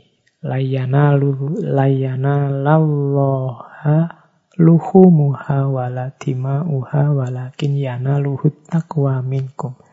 Jangan dilihat dagingnya atau darahnya karena bukan daging dan darah itu yang sampai pada Allah tapi yang diperoleh adalah takwanya. Yang sampai pada Allah adalah ketakwaannya. Ini namanya mengalami proses spiritualisasi. Hakikatnya cuma yo ngedum daging, tapi jangan dilihat dagingnya. Di balik itu ada makna ketakwaan dan spiritualitas. Jadi itu makna-makna implisit dari korban. Terus saya bawa di kajian kita malam hari ini, ini waktunya nyampe enggak ya? Saya bawa dua kisah inspiratif tentang korban sebenarnya ingin saya loncati karena teman-teman pasti sudah akrab. Apalagi yang rajin ngaji tentang kisahnya Nabi Ibrahim dan Ismail dan yang kedua kisah Kobil dan Habil. Jadi inspirasi korban dalam Al-Quran itu kan ilustrasinya dua kisah ini kisahnya Nabi Ibrahim dan Nabi Ismail. Teman-teman pasti akrab ya dengan cerita ini. Di surat As-Sofat ayat 102 sampai 107. Jadi bagaimana Ibrahim Khalilullah ini sampai usia tua belum punya putra, kemudian dianugerahi putra yang luar biasa oleh Allah, eh malah ada perintah untuk menyembelihnya. Meskipun nanti ada kontroversi di kalangan para mufasir muslim, ada yang bilang yang disembelih itu Ismail, ada yang bilang Ishak. Kalau di Bible Ishak, tapi mayoritas kalau dalam tradisi Islam itu Ismail. Kalau dalam Al-Quran tidak disebut definitif kalau di situ disebut falamma balago ma'ahus sa'ya qala ya bunaya inni aro fil manami anni adzbahuka fanzur madza taro. Ketika balahwa ma'ahus ya ketika usianya sudah dewasa, sudah bisa diajak bekerja, terus Nabi Ibrahim ini mengalami mimpi menyembelih anaknya. Kemudian kalau di tafsir-tafsir itu sampai berulang sampai tiga kali mimpi ini. Terus oleh Nabi Ibrahim disimpulkan, wah ini jangan-jangan perintahnya Allah ini. Kola ya abatif al matukmar. Ketika di anaknya ditanya, Nabi Ismail ditanya, Wahai Ismail, aku bermimpi menyembelihmu. Terus gimana enaknya? Pendapatmu gimana? Kalau kesimpulanku sih, mungkin ini saya pakai bahasa mudahnya ya. Ini adalah perintah Allah, kesimpulanku begitu. Terus Ismail, ya abatif al-matuk ayahku, lakukan yang diperintahkan padamu, satajiduni insya'allahu minas sobirin. Insya Allah engkau akan mendapatiku termasuk orang-orang yang sabar. Nah di ayat-ayat selanjutnya kemudian teman-teman pasti sudah ngerti bagaimana ketika sudah siap adegan itu malaikat datang kemudian menggagalkan penyembelihan itu dan digantikan dengan wafadainahu bidhibhin azim. Digantikan dengan sembelihan yang besar. Oke. Secara umum narasinya sama, meskipun nanti ada dua cara membaca cerita ini.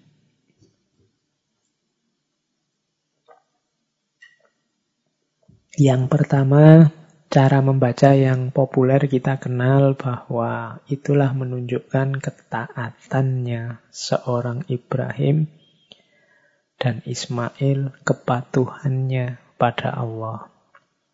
Ada juga versi misalnya Ibnu Arabi yang menafsirkan ini menunjukkan bahwa Allah akan selalu menolong hambanya kalau di Ibnu Arabi ada sedikit beda tafsir. Kalau di Ibnu Arabi itu kalau di kebanyakan kita kan Nabi Ibrahim itu yakin benar bahwa itu perintahnya Allah. Tapi dari ayat Qotsot Daktar Ru'ya itu di tafsirnya Ibnu Arabi sebenarnya menyembelih anak sebagai perintah Allah itu takwilnya Nabi Ibrahim. Ya Nabi Ibrahim memang mimpi menyembelih Ismail. Kemudian mimpi itu dimaknai oleh Nabi Ibrahim letterlek bahwa dia harus menyembelih Ismail. Ibnu Arabi menganalogikan dengan ceritanya Nabi Yusuf. Kalau Nabi Yusuf itu kan mimpi ditakwil berbeda. Mimpi itu hanya isyarat, makna aslinya harus dikejar lagi. Kalau di sini Nabi Ibrahim memaknainya letterlek. Nah, cuma akhirnya tetap happy ending. Kenapa? Inna kadzalika natsil muhsinin. Karena Ibrahim ini orang baik. Itu kan kalimatnya kot daktaru yaitu wahai Ibrahim wanadainahu ayya Ibrahim jadi dan kami memanggilnya, wahai Ibrahim, daktar ya engkau membenarkan mimpi itu. Ini kan berarti yang membenarkan mimpi itu siapa? Ibrahim. Engkau mimpi menyembelih anakmu, terus wah ini perintah Allah ini. Dibenarkan oleh Ibrahim sendiri bahwa itu perintahnya Allah. Kemudian Ismail diminta kesediaannya untuk disembelih dan Ismail bersedia. Jadi Ibrahim, Nabi Ibrahim menakwil mimpi menyembelih Ismail sebagai menyembelih Ismail juga, tidak sebagai isyarat yang lain. Kalau Ibnu Arabi menjajarnya dengan ceritanya Nabi Yusuf. Nabi Yusuf kan menakwil mimpi itu sebagai isyarat untuk apa? Nah, tapi karena Nabi Ibrahim orang baik, Meskipun dia memaknai mimpi sebagai apa adanya, sodak terru'ya, tapi oleh Allah diselamatkan. Karena Wa kadzalika natsil muhsinin. Nabi Ibrahim ini orang baik. Wa fadainahu bidhibin abdim. Nanti diganti oleh Allah dengan sembelihan yang agung. Ini maksudnya apa ya? Mungkin kadang-kadang kita keliru mengambil keputusan, salah menafsir, tapi tidak masalah asal diawali, diprosesi, dan diakhiri dengan kebaikan, insya Allah Allah akan membantu kita. Itu makna jauhnya begitu dari kisah Nabi Ibrahim dan Ismail. Tapi dalam konteks korban ini kita maknai bagaimana patuhnya dua orang ini terhadap perintahnya Allah. Bahkan sampai harus nyawa yang dikorbankan. Yang kedua ada kisahnya dua putra Adam, Kobil dan Habil. Kalau ini modelnya memang kurban seperti yang kita lakukan. Cuma dua putra ini sama-sama disuruh kurban. Yang Kobil mengorbankan tanamannya karena beliau ini mungkin bercocok tanam. Yang Habil mengorbankan salah satu binatang ternaknya. Cuma dari dua orang putra ini hanya satu yang diterima, yaitu yang dari Habil, yang berupa binatang ternak. Ini yang membuat nanti Kobil iri luar biasa, Kobil marah, kemudian mengancam saudaranya. La'aktulannak, sungguh aku akan membunuhmu. Meskipun adiknya ini kelihatannya sabar. Tapi di situ ada kalimat yang menjelaskan kenapa kok korbannya Kobil tidak diterima. Innama yatakobbalullahu minal muttaqin. Allah itu hanya menerima dari orang-orang yang bertakwa. Ternyata ada prasyaratnya, tidak sekedar menyembelih dan mempersembahkan, tapi ada syarat-syaratnya. Oke, ini cerita-cerita insya Allah teman-teman sudah akrab. Saya tidak akan mengulang di banyak referensi, tinggal dibaca. Kita masuk langsung ke ranah hikmahnya. Nah, kita lanjutkan. Kita masuk sekarang ke unsur destruksinya. Ini unsur destruksi ini biasanya memang di banyak upacara pengorbanan, tidak cuma di Islam, hampir di semua agama ada ritual pengorbanan itu. Dengan gayanya masing-masing ada yang bahkan zaman dulu agama-agama kuno itu yang dikorbankan malah manusia. Nah, ada yang mirip dari ritual-ritual pengorbanan itu apa? Unsur destruksinya. Kalau di kita kan binatang yang disembelih. Nanti mungkin di tradisi yang lain ada yang dibakar. Jadi barang-barang korban itu dimasukkan ke api sehingga terbakar. Atau di Jawa tertentu ada tradisi misalnya tumpeng yang dilarung. Itu kan unsur destruksinya. Terus kita bilang, wah mubazir itu. Dan seterusnya. Ini namanya unsur destruksinya dalam aktivitas pengorbanan. Nah, ya kalau kita hanya melihat fisiknya, aktivitas yang kelihatan mata itu memang ada kesan destruksi, dihancurkan, dimubadirkan, dan seterusnya. Tapi sebenarnya di balik itu ada simbol-simbol. Simbol ini kan mewakili makna-makna. Nah, dari beberapa referensi bisa disimpulkan apa sih maknanya kenapa disembelih, kenapa dibakar sampai jadi abu, kenapa dibuang ke laut dan macam-macam. Membacanya tidak boleh letterlek. Kalau dibaca letterlek, saya pernah baca itu ada yang protes Kenapa sih kok ada pembantaian binatang besar-besaran? Nah, itu hanya membaca yang terlihat. Di balik itu ada simbolisme. Ada makna-makna. Maknanya apa? Yang pertama, yaitu pengorbanan yang total. Pengorbanan yang total itu korban tidak setengah-setengah. Sepenuhnya aku ingin berkorban. Disimbolkan apa? Misalnya binatang yang aku korbankan ini disembelih. Tumpeng yang aku bawa ini dilempar ke laut. Kemudian ada yang dibakar. Ada yang macam-macam. Ini menunjukkan apa? Azam yang kuat untuk berkorban secara total. Tidak ada sisanya. Tidak, tidak, tidak. Tak ambil lagi. Sudah memang aku korbankan. Tidak ingin apa-apa. Tidak pamrih apa-apa.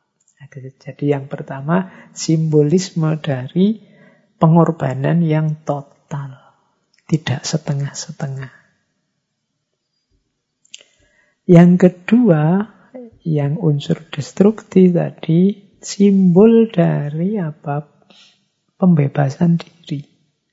Simbol bahwa dunia sudah tidak mengikatku lagi. Bahwa dunia yang disimbolkan, yang aku korbankan ini sudah tidak aku anggap penting lagi. Karena yang penting hanya engkau, Tuhan, Allah, dan seterusnya. Jadi ada makna pembebasan diri. Makanya kalau kita menyembelih binatang kurban kan Bismillah Allahu Akbar. Satu-satunya yang menguasai hidup kita yang maha besar hanya Allah. Berarti apa? Implisit di situ jiwa kita yang terbebaskan dari dunia. Hanya Allah saja satu-satunya yang penting. Nah, itu simbolismenya.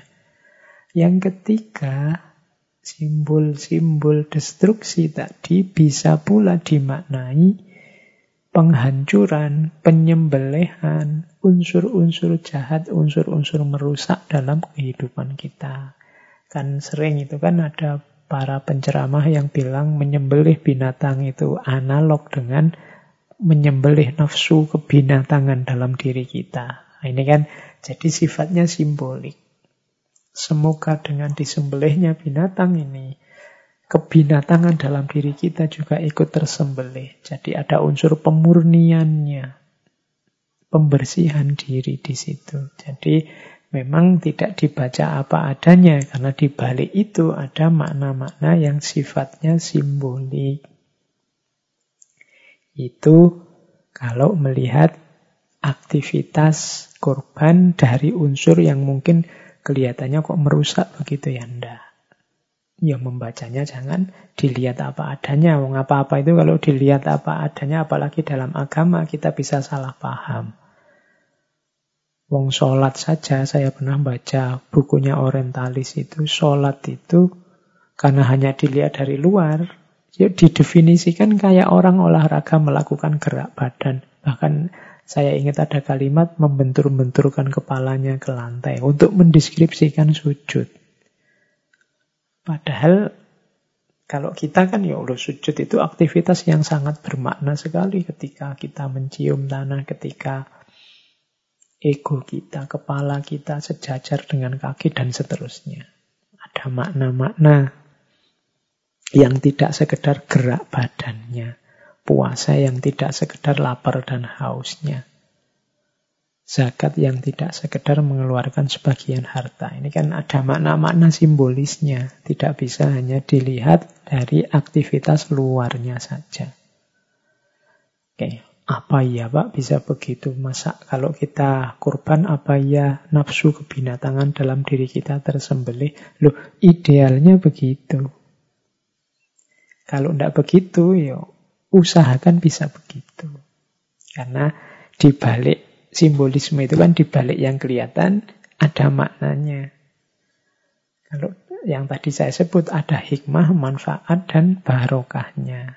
Kita harus nyampe ke sana. Kalau hanya nyampe di simbolnya saja ya masih setengah jalan.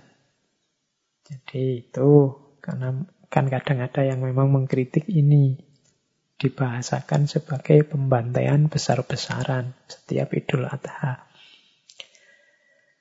Terus, nah ini saya bawa juga prinsip-prinsip berkorban. Jadi prinsip-prinsip berkorban ini bagi yang akan menjalankan korban, perhatikan itu di slide-nya ada yang saya warna merah, ada yang saya warna hitam, ada yang saya warna hijau. Yang warna merah itu awalnya, yang tengah itu dalam prosesnya, dan yang terakhir itu setelah dilaksanakan. Tiga yang pertama, yang awalnya adalah memahami aturannya, tidak mengurangi atau melampaui batasnya, dan yang ketiga, semampunya dan sekuatnya. Jadi yang pertama, saat kita akan berkorban, yo harus ngerti aturannya ya, tidak boleh ngawur. Ada rumus-rumusnya. Pak, kenapa sih kok tidak bisa korban mbok pakai telur saja, apa sama-sama binatang, mbok ikan saja Pak, lebih bergizi misalnya, ya tidak bisa. Ada rumusnya, ada aturannya. Jadi dalam agama itu ya ada yang tak abudi, ada yang tak akuli. Tak abudi itu ya sudah diikuti saja apa adanya. Ya meskipun nanti ada unsur-unsur yang bisa dijelaskan secara rasional, tapi tidak semuanya. Yang penting pertama-tama pahami dulu aturan mainnya. Jangan sampai nanti aturan mainnya tidak dijalankan, ditafsir dewe, dirancang sendiri. Nanti bisa kacau. Misalnya, Pak, tetangga saya ini kan lebih butuh uang daripada daging. Saya beri uang saja ya Pak, dia ndak usah korban. Ya ndak apa-apa, cuma kalau kamu beri dia uang, namanya bukan korban, tapi sodakoh. Hmm, apa-apa kan ada polanya sendiri. Ya bagus, ndak apa-apa kalau memang dia butuh uang.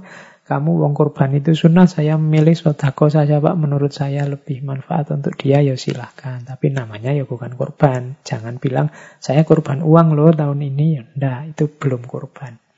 Maka pahami aturannya. Yang kedua, jangan mengurangi atau melampaui batas. Jadi apa pun sebenarnya aturan itu kan ada batasnya. Mengurangi itu ya di bawah standar, kalau melampaui batas di atas standar. Ini hubungannya sama aturan tadi. Dan yang ketiga, semampunya dan sekuatnya.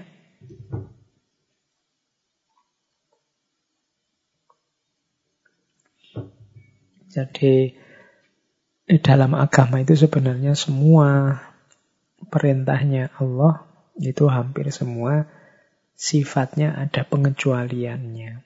Ada syarat dan ketentuannya. Termasuk yang semampunya dan sekuatnya ini. Kita sholat, tidak kuat berdiri, ya duduk, tidak kuat duduk, ya berbaring. Itu kan sebenarnya fleksibel. Allah melihat situasi tidak kaku. Pokoknya berdiri ya harus berdiri, ya tidak begitu. Zakat ya hanya bagi yang mampu, naik haji ya hanya bagi yang mampu. Bayangkan kalau dipaksa, ya tidak harus sudah mampu, tidak harus sudah aman, tidak harus sudah kuat, pokoknya harus haji itu nanti akan menyulitkan. Agama pasti tidak menyulitkan. Kalau ada yang menyulitkan mungkin cara berpikir kita cara menafsir kita, cara kita mengimplementasi yang bikin ruwet sendiri. Jadi yang ketiga itu. Yang keempat, sadari akan kelemahan diri. Yang kelima, yakin atas kemurahan dan kasih sayangnya. Jadi, mengapa kita patuh pada Allah, mengapa kita pasrah pada Allah, kenapa kita jalankan semua perintahnya, karena kita sadar Allah lebih tahu. Kita ini manusia yang lemah. Kadang-kadang banyak hal yang menurut kita itu sesuatu yang tidak masuk akal, tapi Allah lebih tahu. Itu saya membayangkan mirip ceritanya Khidir sama Musa.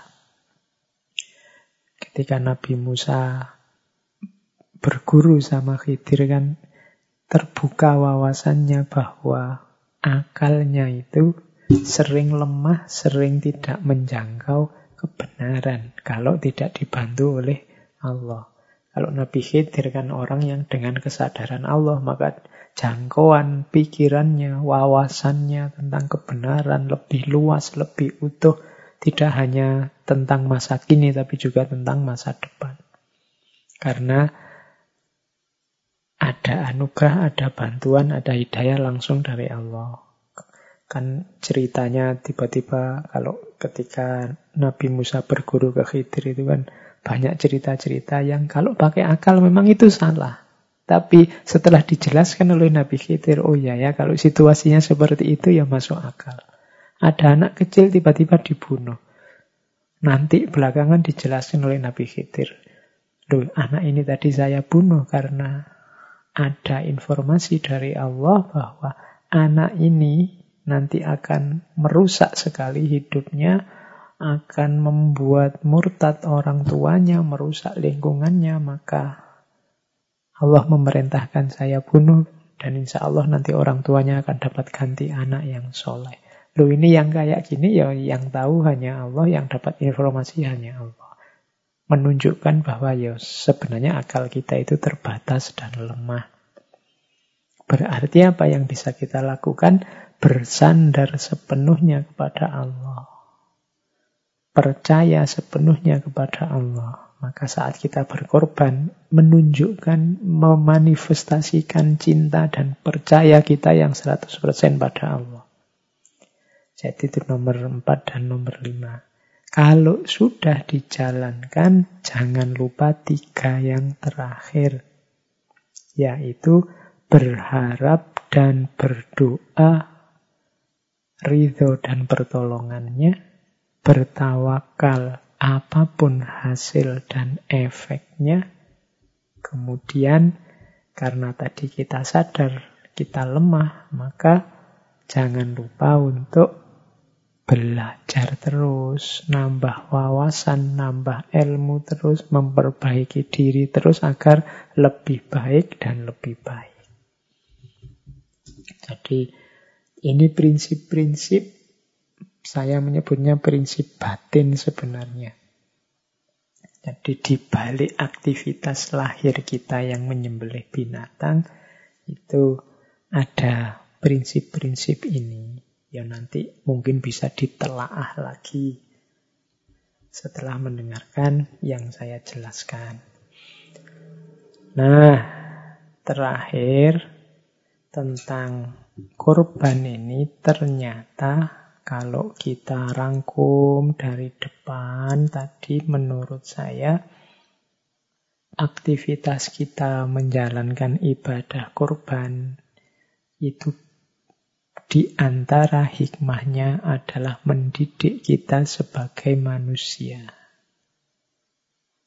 dengan segala fitrah dan situasi kita.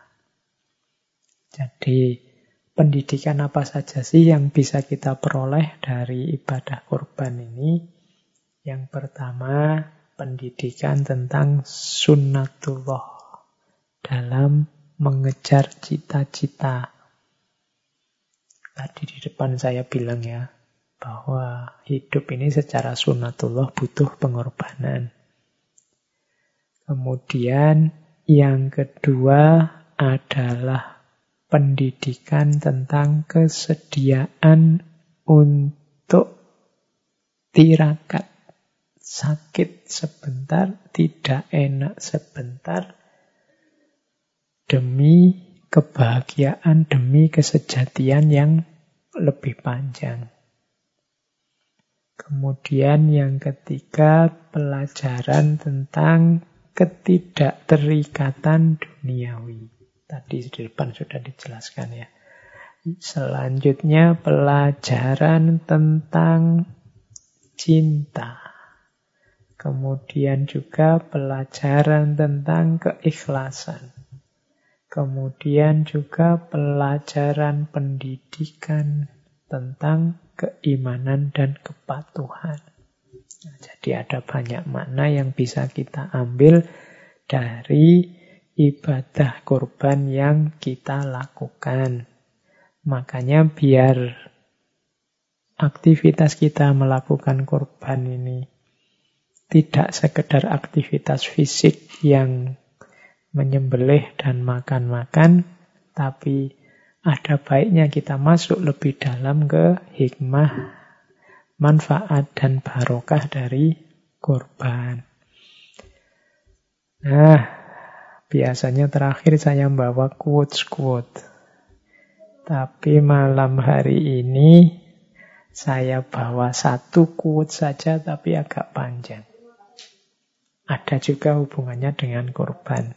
Ini mungkin pelajaran hidup dari kita judulnya Seven Ethic of Life. Tujuh etika hidup.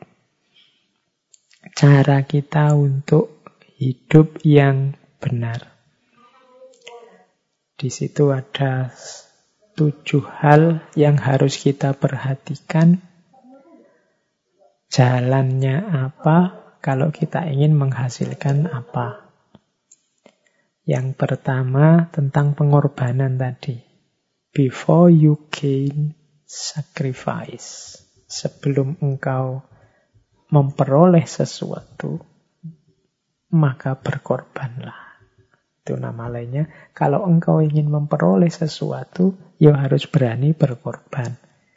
Tadi di depan sudah saya jelaskan panjang lebar. Yang kedua, before you spend, earn. Sebelum engkau membelanjakan, sebelum engkau belanja, maka earn. Bekerjalah, carilah. Jadi, yo jangan belanja terus, yang ngumpulin duit juga. Before you spend, earn. Kemudian, before you pray, believe. Sebelum engkau berdoa, sebelum engkau memohon, percayalah. Saya sering menjelaskan banyak di antara kita yang kalau berdoa tidak serius. Di antara ketidakseriusannya adalah tidak 100% yakin dan percaya bahwa doanya akan dikabulkan. Ini akan mempengaruhi pengabulannya. Saya sering bilang Allah itu datang sejauh keyakinan kita. Kalau kita yakinnya hanya 50%, ya kemungkinan doa kita dikabulkan juga 50%-nya. Before you pray, believe.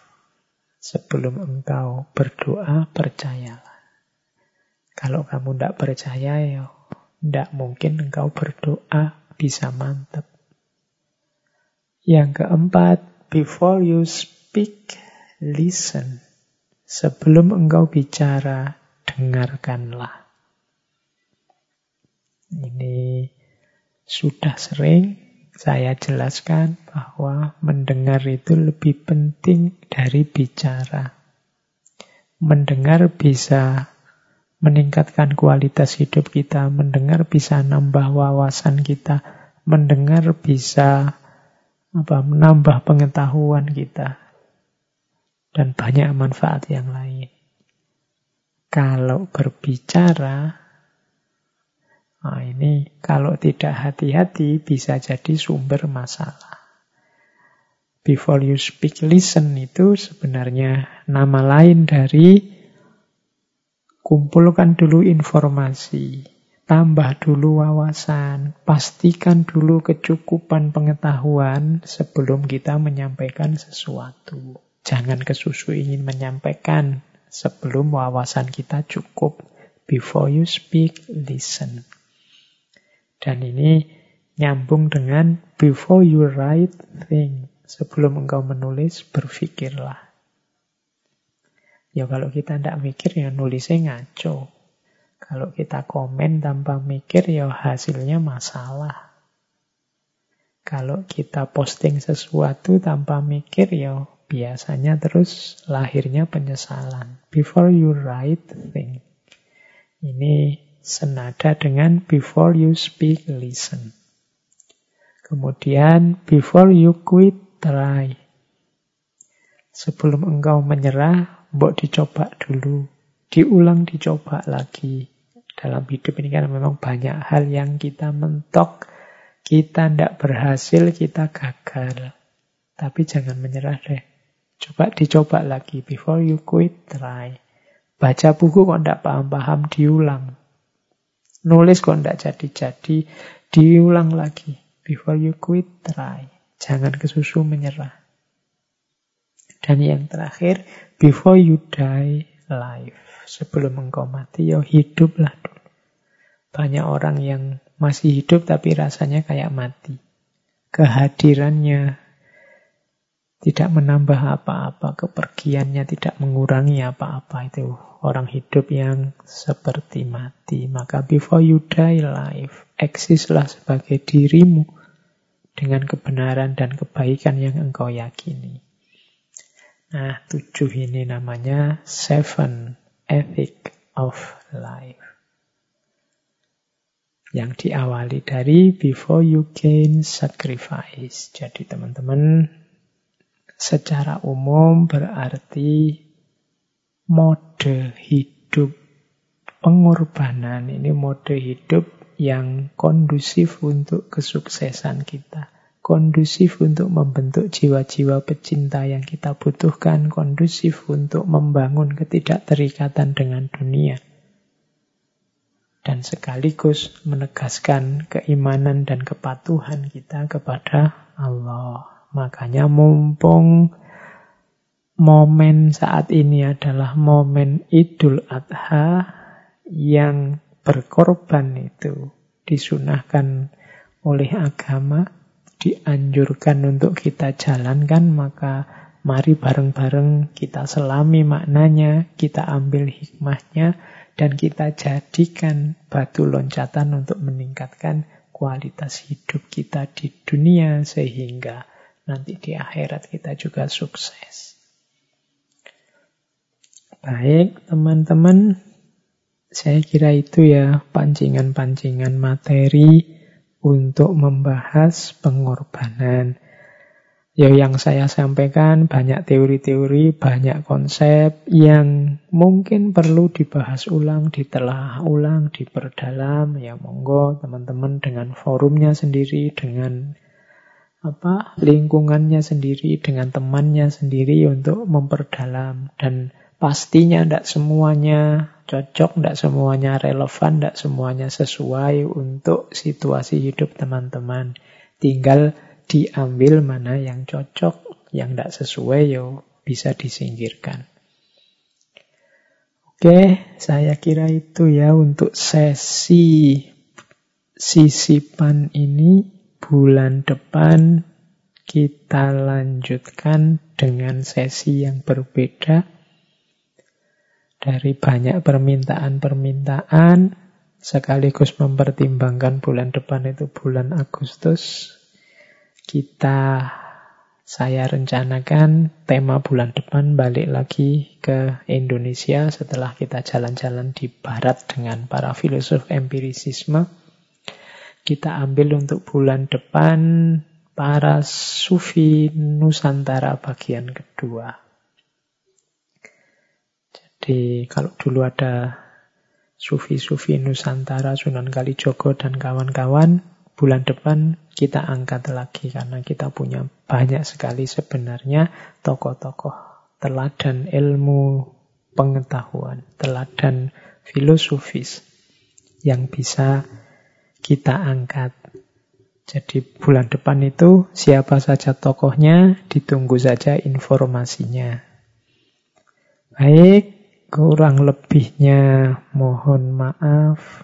Wallahul muwafiq, wallahu a'lam bisawab. Wassalamualaikum warahmatullahi wabarakatuh.